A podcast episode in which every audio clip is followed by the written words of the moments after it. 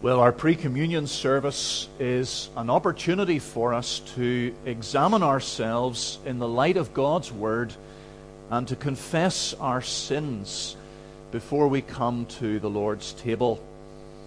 And in a sense, we don't really need a, a particular pre communion service for this communion season because we've really had an extended pre communion season uh, or series as we've been working through the Ten Commandments over the past few months. Uh, as we've gone through those commandments, came to number seven this morning. We've been confronted, haven't we, by something of the breadth and the depth of God's holy law. Again and again, we've been convicted of our failure to keep God's commandments. But the Ten Commandments are not just there in the Bible to show us what rotten failures we are. Uh, of course, they show us that. But if that's all that we ever feel as we study the commandments, well, it's a little bit like going into the doctor's surgery and being told that you are seriously ill, but then running out the door in anguish rather than staying and listening to the cure and the treatment for the serious illness that you have. Because there is a cure for the illness of sin that we have. Yes, the Ten Commandments show us that we can't keep God's law, not in and of ourselves. But they also show us that we desperately need a Savior the commandments show us that we need someone to come and keep God's law for us in our place. We need someone to take the punishment for our failure to keep the commandments. And that's what I want us to think about together over our communion season. The good news about our Savior, Jesus Christ, the one who kept all of God's commandments perfectly in our place, and then died to pay the penalties of the law that we incurred. And we need both of these things in order to be saved. We need someone to live the perfect life that we cannot live, and we need someone to die the cursed death that we deserve. And I want us to focus this evening on Christ's sinless life in our place. And then next week, God willing, on his death in our place. So we're thinking this evening about Christ's life for us, Christ's obedience for us. And I just want to make two simple points this evening. First of all, Jesus kept the commandments. Jesus kept the commandments. It says in Hebrews 4:15, "We do not have a high priest who is unable to sympathize with our weaknesses, but one who in every respect has been tempted as we are, yet without sin."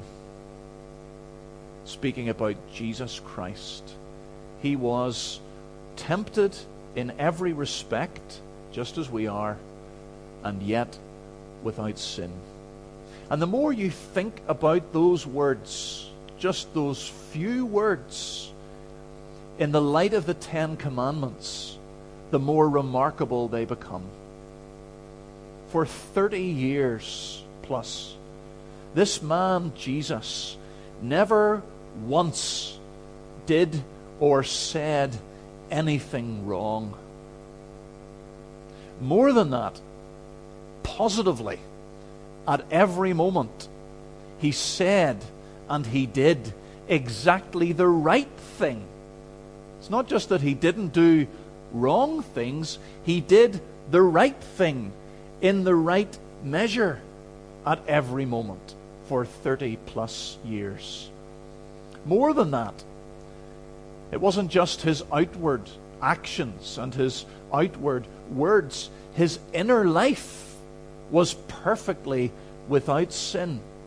His thoughts, his feelings, his will, his desires, his reactions, his attitudes, his motives, his disposition, in everything that he was, he was perfectly without sin in his inner life.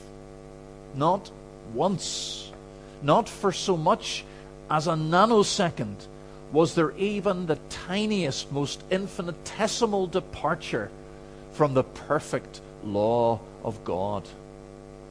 And you've got to remember, uh, as you think about this, the context in which the Lord Jesus lived out his life. He wasn't living as a man in a closeted tower, far, far away from the corrupting influence of sinful people, being ministered at the top of the tower by angels. No, he was right in the thick of it. He was plunged into the middle of this fallen world. He was surrounded constantly, literally, by sinners. He was in close contact with sinners. He was experiencing throughout his life all the weaknesses of humanity that give temptation its extra power. Think of how he experienced tiredness and illness. You know yourself, don't you, how hard it is to keep your temper and not to give in to self pity and not to snap and say things without thinking that you don't really mean because you're tired or because you're not feeling well. And we excuse it. We say, I'm sorry, I'm not myself today. Of course, the problem is you are yourself. That is what you're like. You just don't have the strength to fight against that indwelling sin in your heart. Jesus knew what it was like to be tired. He knew what it was like to be under the weather.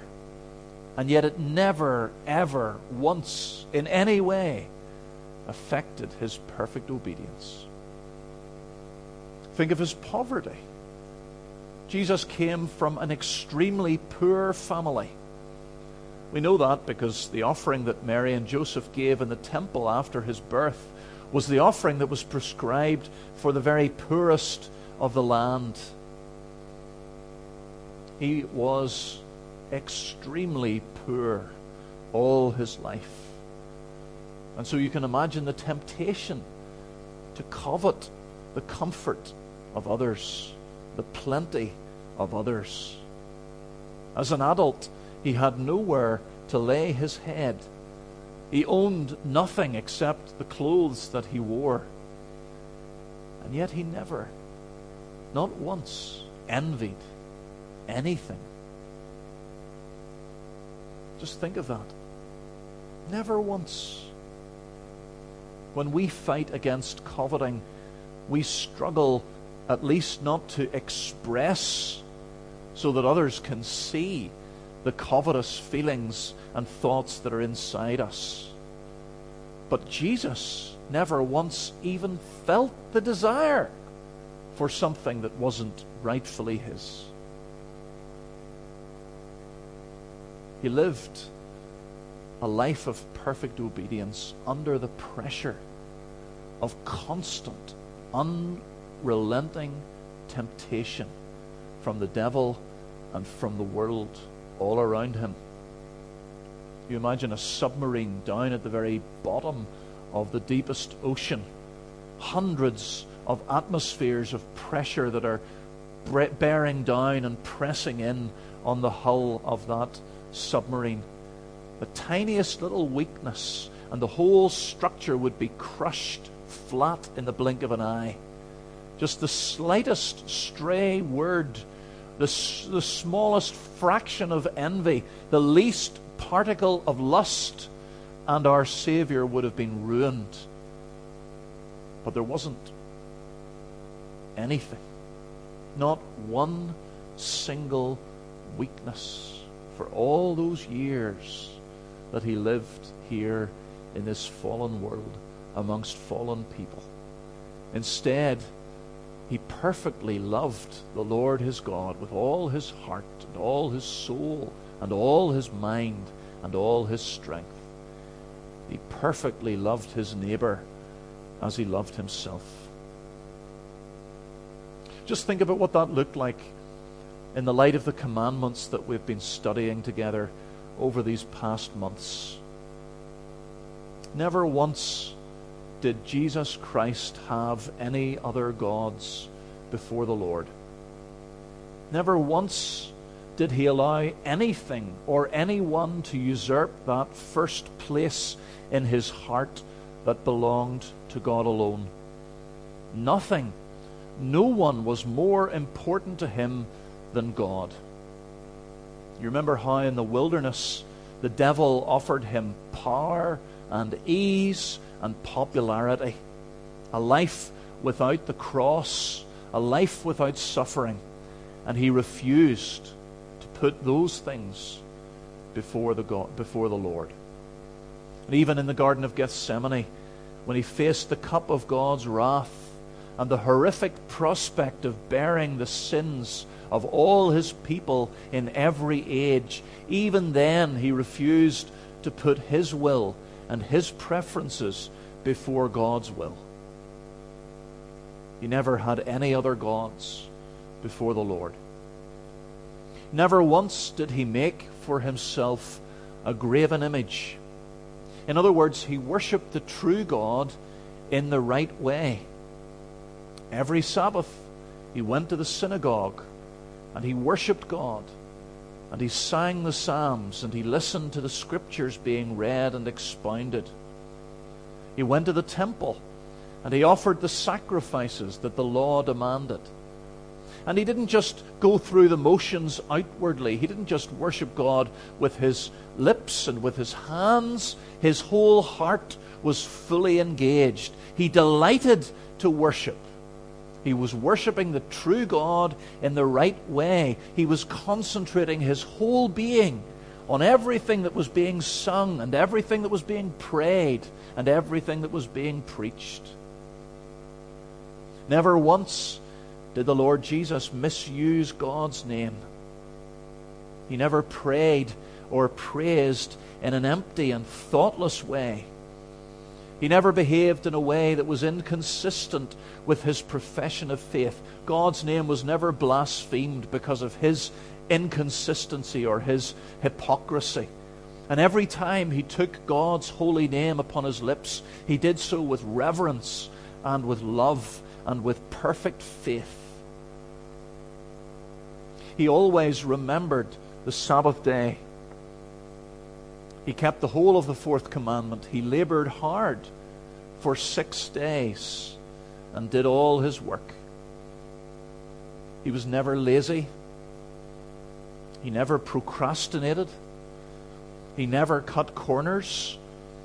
When he was a child at school, learning his lessons or doing his chores in the home and around Joseph's workshop or memorizing the scriptures, he did it all exactly as he was meant to do it. As a carpenter, he toiled hard at manual labor for six days every week. He did whatever he did with all his heart, not just when Joseph was watching, not just when a customer was waiting in the workshop, but when he was left to work by himself alone. He did his work to the very highest standard that he could under the circumstances. He kept his word even when it hurt. He fulfilled orders, even if it meant working late and getting up early. And then in his public ministry, at the end of his life, of course, we know how intensely he labored then, how often he went without food and sleep because he was working so hard. And then on the seventh day, he rested. He focused on worship and doing good to others. He always honored his parents. He obeyed them when he was a child and a teenager. And he respected them and he cared for them when he was older. It is just infinitely touching, isn't it? that while he's hanging on the cross in agony, and his strength is ebbing away, and he knows that in a short time all the sins of all the world are going to be poured upon him, and God's wrath is going to descend on him in those three hours of darkness. And yet, what does he do, amongst other things? While he's hanging on the cross, he makes provision for his mother and cares for her after he is gone. He submitted to his parents, even when they were in the wrong, as they must often have been in the wrong, and yet he didn't argue with them, he didn't dispute with them, he submitted to their authority. And he honored all authority, not just his mother and father, but he honored all those who were set in authority over him, even wicked and godless rulers. He paid the temple tax. He rendered to Caesar what was Caesar's. He never once committed murder. In his family home in Nazareth, surrounded by all his younger siblings, when they were being mean and spiteful and ganging up on Jesus and taunting him and behaving unreasonably. Never once did Jesus lash out with his tongue or with his fist. That's all the more remarkable, isn't it, when you remember the power that Jesus had? He could so easily have destroyed his enemies just with a word. You think of those who opposed him in his public ministry, who made, who tried to make his life an utter misery. Could have ruined them. He could have laid bare all their hidden secrets so that they would want to go and kill themselves. Remember how when the soldiers came to arrest him, he said those simple words, just two words in Greek I am he and the soldiers fell down as though dead before him. He could have done that to all his enemies. Could have called down fire from heaven to annihilate the cities that rejected him, and yet he never once gave in to sinful anger. Think of the insults. You think of the slanders that Jesus endured. These sinful arrogant men called him a glutton. They called him a drunkard. They called him demon possessed. They said that he was a madman and a blasphemer. And yet he returned blessing for cursing. When he was on trial before Pilate, and the wicked leaders of Israel being falsely accused, being sorely provoked, and being beaten, Never once, not for a moment, not for a split second, does he do or say or feel or think anything that is wrong. Instead, he prays for God's mercy upon his murderers and his persecutors. He never once committed adultery.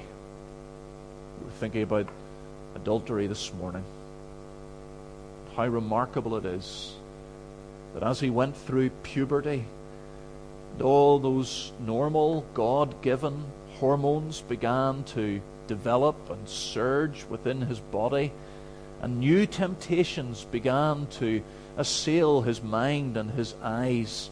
Never once did Jesus look at any girl or woman with anything but perfect purity.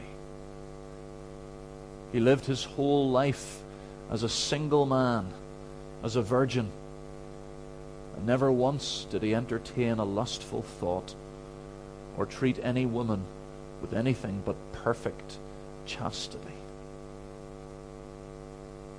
Jesus kept the commandments. He kept all the commandments. But then the second thing that we need to think about is that Jesus kept the commandments for us. He kept the commandments for us. This is why he did all of these things. It was for you because you can't. It was for me because I haven't and I can't. Can you imagine standing before a holy God on the day of judgment to be judged according to how you have kept the Ten Commandments? What would it be like to have your whole life laid bare in that way? Every action, every word, every thought, every desire. The very first commandment would leave us all guilty and condemned to an eternity in hell. We need a Savior. It's as simple as that. We need someone who can save us by doing what we can't do. We need someone who can keep the commandments for us. And that is exactly what Jesus Christ has done. That's why he was born as a human being.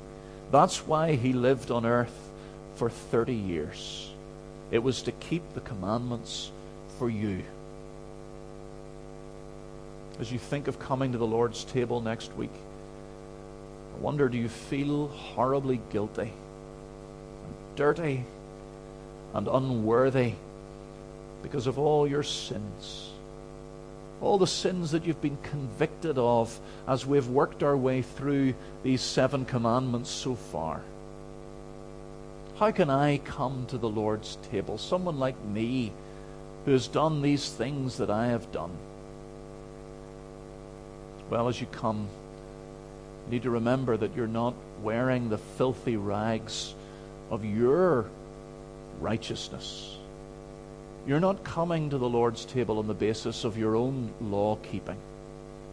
You're coming clothed in His spotless robe of righteousness. You're coming clothed in His obedience. And you're accepted by the Lord as long as you're trusting in what He did and not at all in what you did. That's what you've got to hold on to. That's what you've got to think about. He obeyed for you. He has obeyed because you can't obey. He kept the law for you. He didn't just die in your place. He lived in your place as well. He resisted every temptation because you and I can't resist temptation.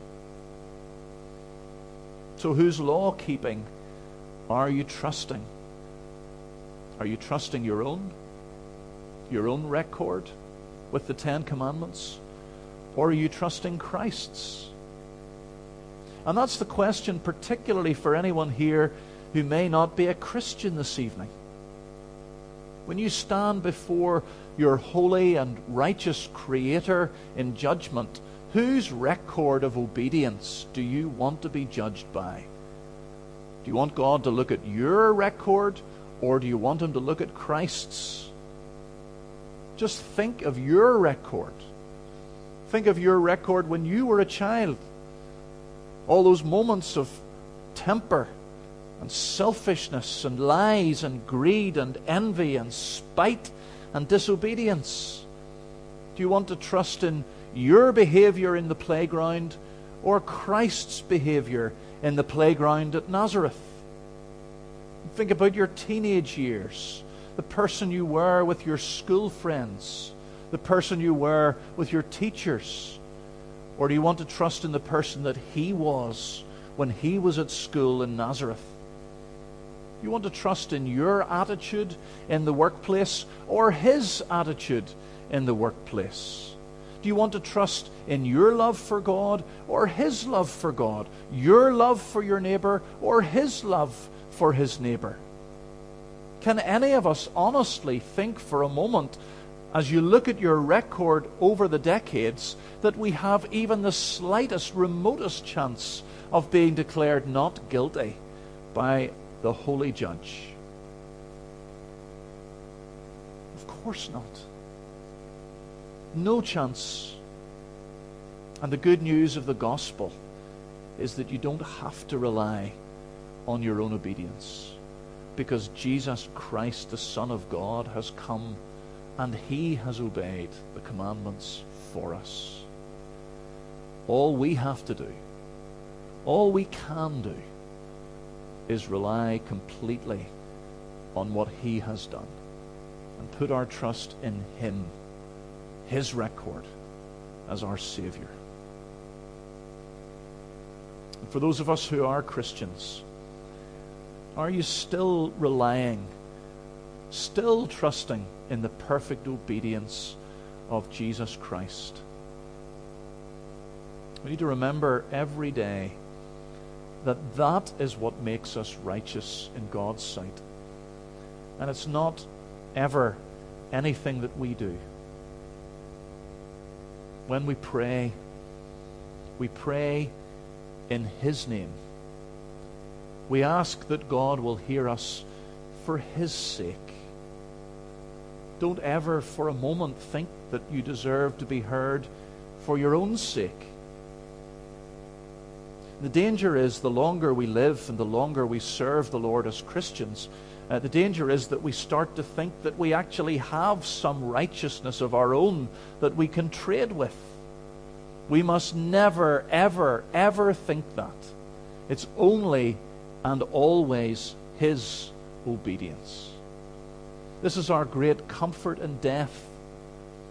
As we lie on our deathbeds, if we have the opportunity to think back over a life of sin and failure as we look ahead to the judgment that is ahead, what can give us any hope except this reality?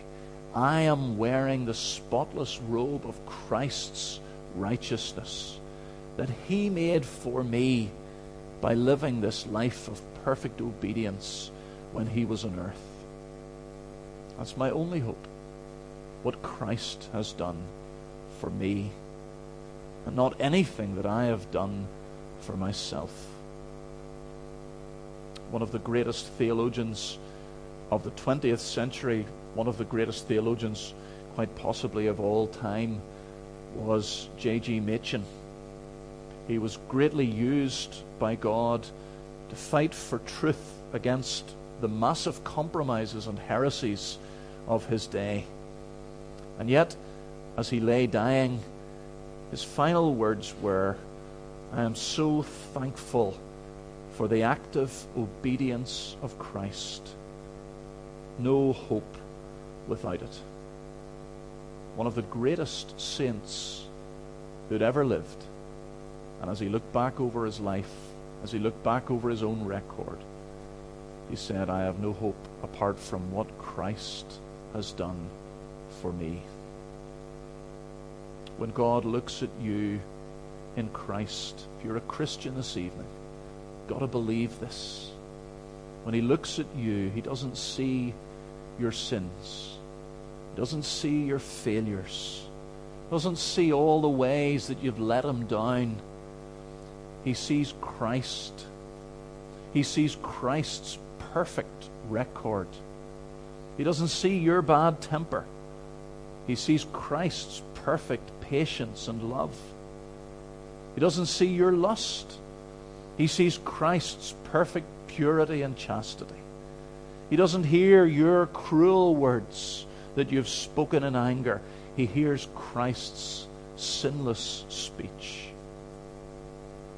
Jesus Christ came into the world to save sinners. And he did this by keeping the commandments, not for himself but for us.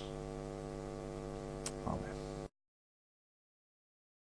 O Lord our God, again we thank you for sending your Son into this fallen world to live amongst fallen men and women, and yet to keep your laws perfectly, to do your will, and to delight in it. We thank you, Lord God, that he did this not for his own sake, but only for our sake.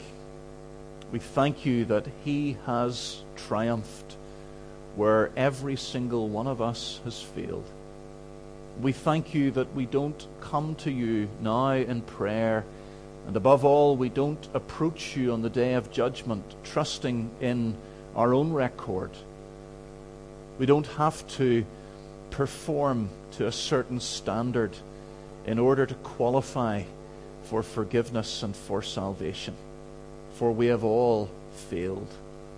We have all broken all of your commandments to one extent or another.